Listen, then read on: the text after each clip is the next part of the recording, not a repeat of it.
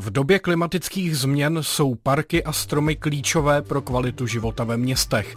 Stromy ochlazují vzduch a stíní ulice, trávníky, pokud se o ně správně pečuje, poskytují prostor pro biodiverzitu. Hlavně v Praze ale městská zeleně čelí obrovskému tlaku, a to nejen ze strany developerů. Přitom vypěstovat zdravý strom, který poskytuje dostatek ekosystémových služeb, může stát i stovky tisíc korun. Více už v dnešní natuře od mikrofonu zdraví zdraví Ondřej Novák. Natura.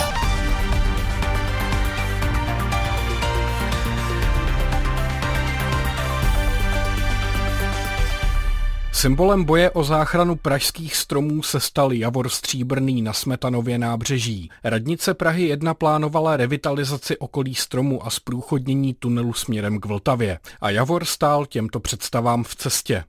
Proti kácení se ale zvedl velký odpor mezi obyvateli, jak vzpomíná Petr Kučera, opoziční zastupitel Prahy 1 ze strany Zelených.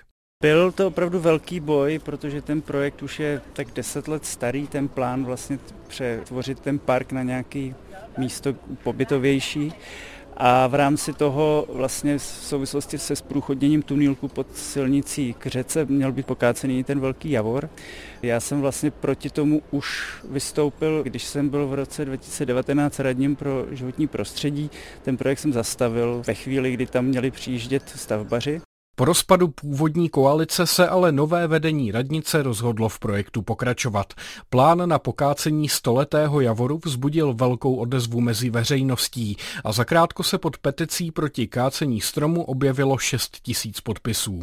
Konaly se i vlastně schromáždění protestní u toho stromu a tím, jak to bylo v době covidové, tak vlastně to i získalo poměrně velkou mediální pozornost a pod tím tlakem i spolu ve spolupráci s hlavním městem, které v tom nebylo komfortní, protože bylo taky trošku do toho projektu namočeno, tak nakonec eh, Praha 1 tedy couvla v tom smyslu, že Javor bude zachován a ta přestavba toho parčíku bude provedena v nějaké snížené míře což teda doposavat neproběhlo. Je tam vlastně stále odkrytá zemina, e, nic se tam moc neděje dál. Díky reakci veřejnosti se tak podařilo strom zachránit. Ačkoliv jde o nepůvodní druh pocházející z Kanady, objevuje se tento strom už na fotografiích z první poloviny minulého století a patří mezi dominanty Smetanova nábřeží. Podle starosty Prahy 1 Petra Hejmy za starosty a nezávislé nebylo možné obnovu tunelu pod silnicí provést bez pokácení stromu. Městská část se ale nakonec rozhodla s projektem počkat, až Javor dožije na základě toho, že jsme rozhodli, že zachováme stávající strom Javor stříbrný, tak eh, jsme zredukovali záměr s tím, že jsme se domluvili i s hlavním městem Prahou, že počkáme s obnovou toho čapadla, to znamená s realizací podchodu pod nábřežím, tak aby byl možný přístup k vodě na lávky, které se tam uvažují takže s tímto záměrem posečkáme s tím, že v současné době bylo v plánu po přeprojektování přeložky inženýrských sítí a všech eh, dalších souvisejících technických staveb, eh, takže uvedeme to náměstí do nějakého provizorního stavu s tím, že v současné době to místo sloužilo jako zázemí, respektive zařízení staveniště pro realizaci přesunu tramvajové zastávky přímo k novotné lávce, což bylo teď v současné době dokončeno a teď v průběhu léta, tak eh, bychom rádi uvedli to místo do stavu, který umožní to místo užívat s tím, že se z toho stane takové provizorní náměstíčko zazeleněné a do té doby, dokud bude strom mít svou vitalitu, tak eh, se bude čekat s realizací toho finálního záměru říká starosta Prahy 1 Petr Hejma. Javor na Smetanově nábřeží nebyl zdaleka jediným případem, kdy se kácení městské zeleně setkalo s velkým odporem veřejnosti. Petr Kučera vzpomíná třeba na plán revitalizace Střeleckého ostrova. Před asi osmi lety, když probíhala velká rekonstrukce, bylo naplánováno odstranit vlastně velkou většinu těch starých zrostlých stromů a park vlastně znovu založit. Proti tomu občané protestovali i politici a vlastně to nakonec ten plán byl zredukován a většina těch stromů byla zachována. Podobně tak to byl i případ jednoho zase jediného solitérního stromu v Letenské ulici, který se vlastníci toho pozemku, což nebylo město, rozhodli pokácet a vlastně občané z toho všimli a zjistilo se, že oni nemají potřebné povolení, takže tam byl jako velký občanský ohlas a i taková jako satisfakce toho, že ta pozornost opravdu stojí za to v sobotu odpoledne zburcovat inspekci životního prostředí a opravdu, že to má smysl a dá se takovému kácení zamezit. Velkou pozornost vzbudilo i plánované kácení stromořadí v Lužické ulici na Pražských Vinohradech. Technická zpráva komunikací chtěla stromy porazit kvůli údajně špatnému zdravotnímu stavu dřevin. Po protestech veřejnosti nakonec TSK zvolila šetrnější postup. Alej v Lužické ulici je přitom považována za jednu z nejhezčích v Praze a dá se říct, že obyvatelé města mají ke stromům let kdy až citový vztah.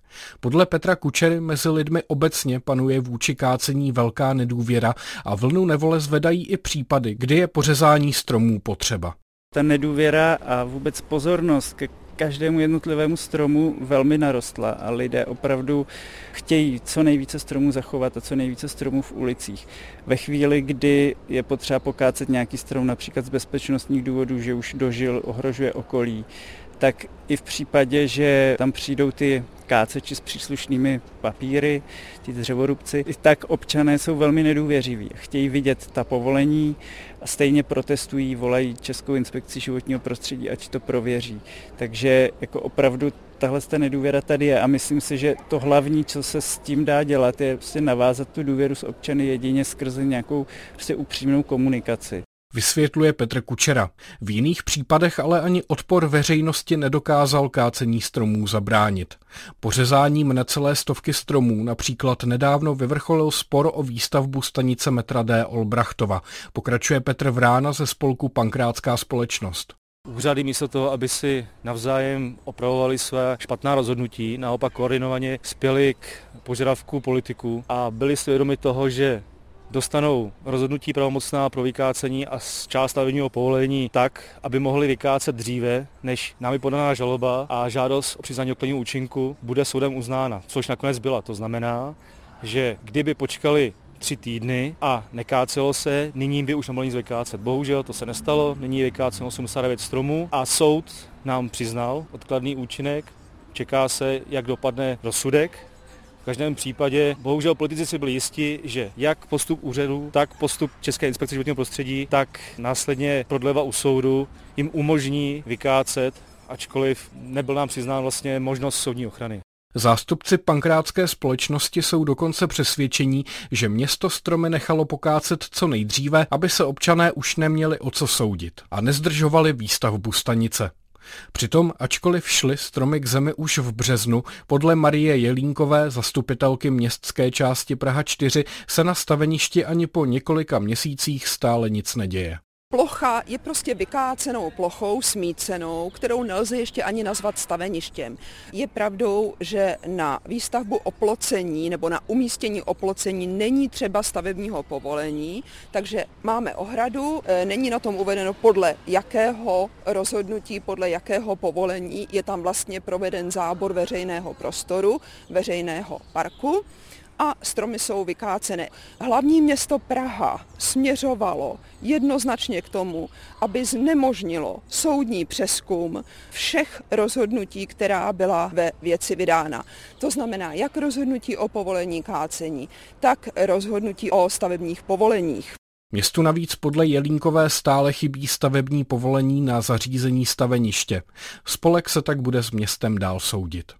Jsme přesvědčeni o tom, že námi vznesené žalobní argumenty jsou natolik pádné, že uspějeme se žalobou a dojde-li ke zrušení rozhodnutí prvostupňového odvolacího nebo jenom odvolacího a bude věc vrácena k novému projednání, tak předpokládáme, že bude maximální snahou magistrátu hlavního města Prahy okamžitě řízení zastavit s odůvodněním, že odpadl předmět protože došlo k zániku těch stromů, došlo k jejich vykácení. Budeme se bránit, protože výroky rozhodnutí o povolení kácení a o uložení náhradní výsadby jsou od sebe neoddělitelné, takže budeme usilovat alespoň o nápravu na té straně náhradní výsadby, ale přirozeně, že smysluplným výsledkem mělo by být eh, to, že bylo-li vykonáno nějaké rozhodnutí, při tomto rozhodnutí bylo nezákonné, tak by mělo dojít k nějaké restituci pomoci k nějaké nápravě eh, toho stavu, obnovení v rámci možností přírodních zákonů toho původního stavu dodává Marie Jelínková. Náměstek primátora Adam Scheiner z Praha sobě ale odmítá, že by cílem magistrátu bylo překazit soudní spor.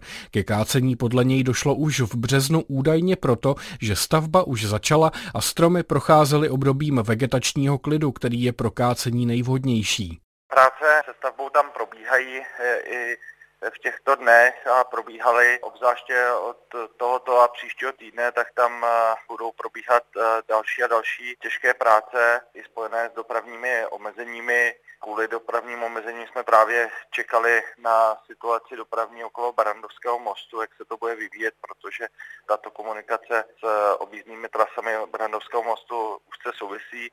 A co se týká kácení, tak eh, kácení z hlediska ochrany životního prostředí, ochrany přírody, tak je vždycky vhodné provádět v období vegetačního klidu, a to z hlediska ochrany ptactva i samotného rozvoje těch eh, rostlin říká Adam Scheiner.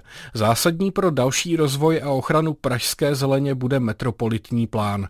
To je dokument, na kterém město pracuje už zhruba 10 let a nahradí dosavadní územní plány.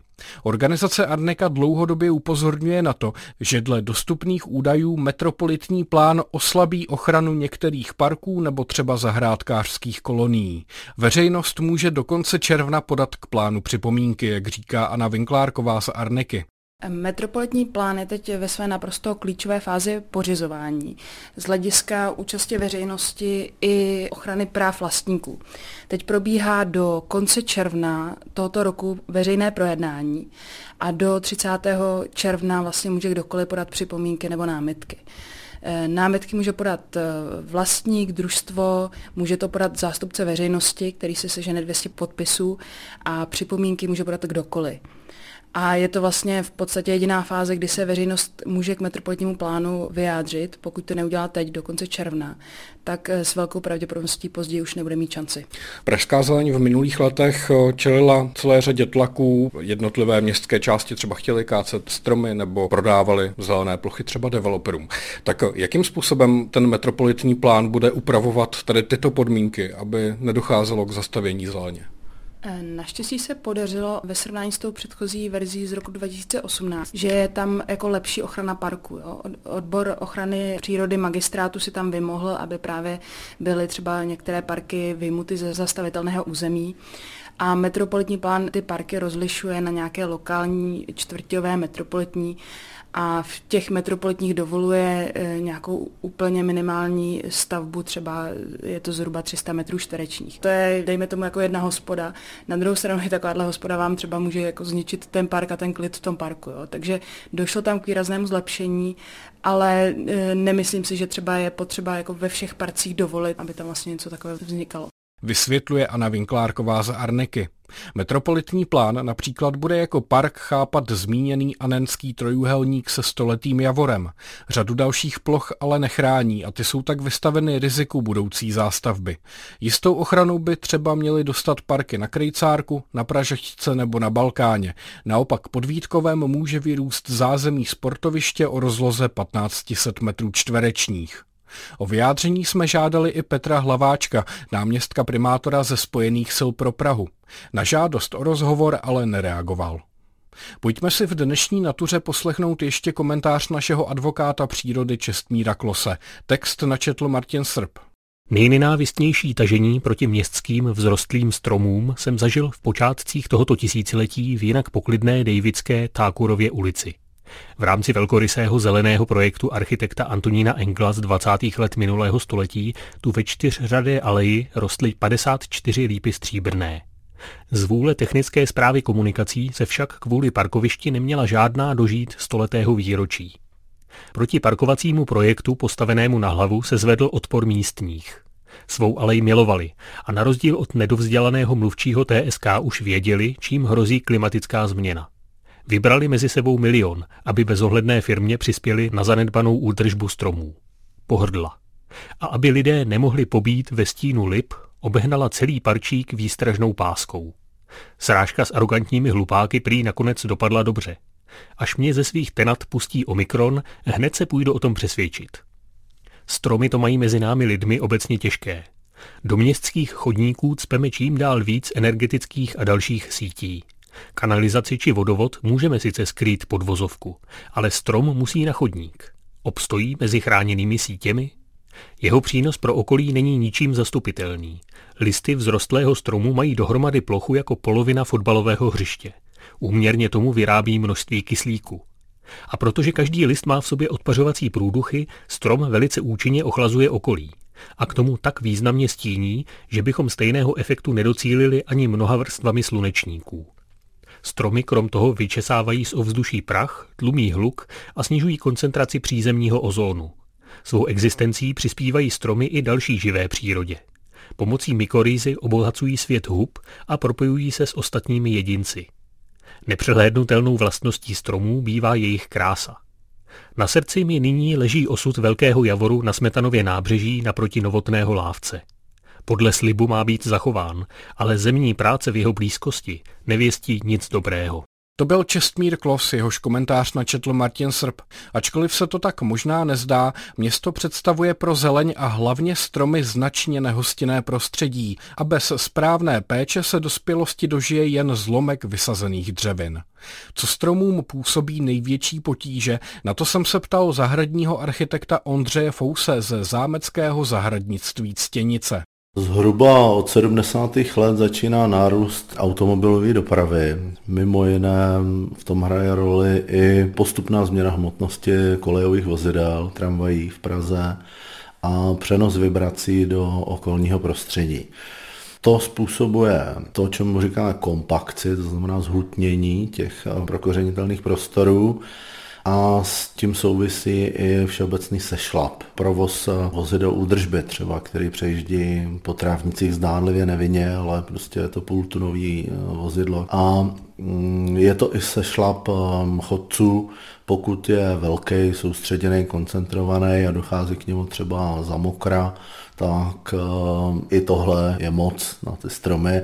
Další téma je třeba obrus pneumatik nebo zasolení nebo všeobecná kontaminace, která je třeba i z pohozených odpadků, ono se to nezdá. Pak je tu nepříjemná věc, že lidé i psy si dělají z parku toaletu. A potom bych jmenoval samozřejmě činnost správců sítí. Jejich výkopy mají určité regulace, ale to, co teď momentálně v Praze probíhá, o co se hodně snažíme, tak je zrovnoprávnění stromů se sítěmi, to znamená, aby zelená síť byla s tou šedou infrastrukturou postavena na roveň a aby to bylo výhodné pro obě strany. Mají vůbec stromy ve městě dostatek prostoru, kam můžou zapustit své kořeny? My jen ten prostor už dneska musíme stavět. V momentě, kdy jsme začali ve městě pod eh, chodníky ukládat eh, měkké sítě, znamená internety, datové kabely a podobně, tak eh, nám začalo to místo aktivně docházet. Technologicky to lze. Technologicky například dneska nemáme kolizi mezi parkováním a životem stromů. To je častý argument, že jako stromy nebo auta, ale ve skutečnosti to není pravda. Naopak si myslím, že v létě parkovat ve stínu, že je to velmi vyhledávaná věc. Dochází tam k různým problémům, samozřejmě některé stromy, které lákají k produkci medovice, tak zase ty auta dole jsou zaneřáděný, tak je to něco za něco. Kolik vůbec kořeny stromu potřebují místa, když si představíme nějaký, řekněme, vzrostlejší jasan, nějaký tis nebo nějaký takový podobný městský strom? Nezáleží jenom na vlastním objemu, jestli třeba ten strom má 12 kubíků, 19 kubíků, nebo taky jsme dělali 53 kubíků pro jeden platán, ale záleží hodně na tvaru, jestli je to podélná taková liniová věc, nebo jestli můžeme jít do prostoru. A nebo dokonce existuje strategie, která se říká kořenové cesty a my tu kořenovou cestu můžeme natáhnout někam do volné plochy, do parku, podběhnout tu ulici a ten strom po stránce svého kořenového systému je strateg, že on hledá své zdroje, to znamená, že to nemusí být nutně kruhová výseč. On ten kořenový systém dokáže přizpůsobit a když mu tu kořenovou cestu vystavíte, tak eh, on saturuje svoje potřeby o kousek jinde. To je obrovský téma, protože zároveň musíme dbát na provozní bezpečnost a na to, aby strom byl ukotvený a nepadal nám na auta. Každopádně tohle umíme i v souvislosti s parkováním, v souvislosti s provozem chodců, že ten strom má v té ulici dostatečnou statickou oporu, aby byl provozně bezpečný. Tím, jak se město rozvíjí, tak dochází k tomu, že někde, ať už město nebo developer, vykácí nějaký park, nějaké stromořadí a slibuje takzvanou náhradní výsadbu. Jaká je ale úspěšnost těch nově vysázených stromů, které třeba mají sloužit jako právě náhrada za ty staré pokácené? To je vrstevnatý problém. Důležitý je ten kompenzační výpočet, protože hodnota 40 letého stromu uprostřed města a v krajině je rozdílná. Existují vlastně dva výpočty. Jedna je kalkulačkou AOPK, Agentury ochrany přírody krajiny, který počítá s tím stromem v krajině. Ale pak existuje takzvaná nákladová metoda, která říká, kolik úsilí musí společnost vynaložit do vzniku 40 letého stromu ve městě a to jsou šestimístní cifry. A my vlastně potřebujeme stromy, aby nám poskytovaly ekosystémové služby. To není dekorace, jakože kam ho postavíte, tam ho najdete, ale chceme ten stín, chceme kyslík, chceme ochlazení, chceme, aby prostě fungoval a byl vitální ten strom. A podstatný je tudíž ne, kolik stromů vysadíme, ale počítá se jenom strom, který se ujmul a který je takzvanou zajištěnou výsadbou. To znamená, roste si sám a postará se sám o sebe a roste po celém obvodu bujnými výhony. To je terminus technicus, zajištěná výsadba.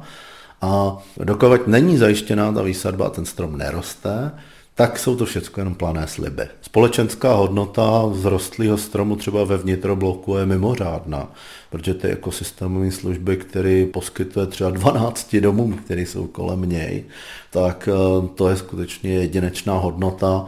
To lze vypočítat.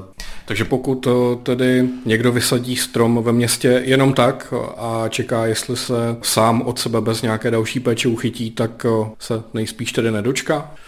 Je to na dlouhý lokte, my máme konkrétní srovnání, tady třeba existují parky městské postaveny v souvislosti s budováním městského okruhu, byly sázeny v roce 2016 a je tam celá řada defektních stromů, stromů, které do dneška nerostou, stromů, který u nich neproběhl opravný řez, stromů, který ztratili oporu. Pro nás je podstatný takové jako dvoupolohový hodnocení. Vyroste z tohoto stromu jednou hodnotný dospělý jedinec, nebo ne? A musíme ho vlastně vyměnit. A to je buď ano nebo ne. To je prostě, tady ho někdo fatálně poškodil křovinořezem na bázi a my teď jsme ztratili 6 let a jedeme znova, zase od nuly.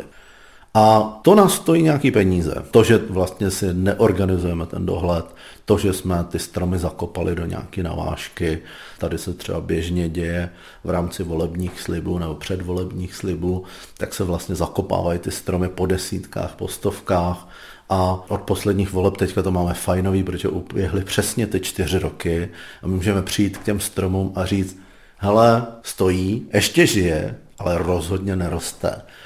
A my jsme chtěli ukázat pár dobrých příkladů a třeba u Čelakovského sadu, tak eh, průměrný přírůstek na tom stromě už je 7 cm ročně, teďka se těším, až budeme měřit znova. Pokud se nezanedbá ta následná péče, tak máme eh, od třetí sezóny všechny stromy v plném růstu. Prostě přirůstají nám po celém obvodu. Takže když po šesti letech ty stromy nerostou, přestože poslední dva roky byla poměrně deštivá sezóna, tak se ptám, jako čím to je.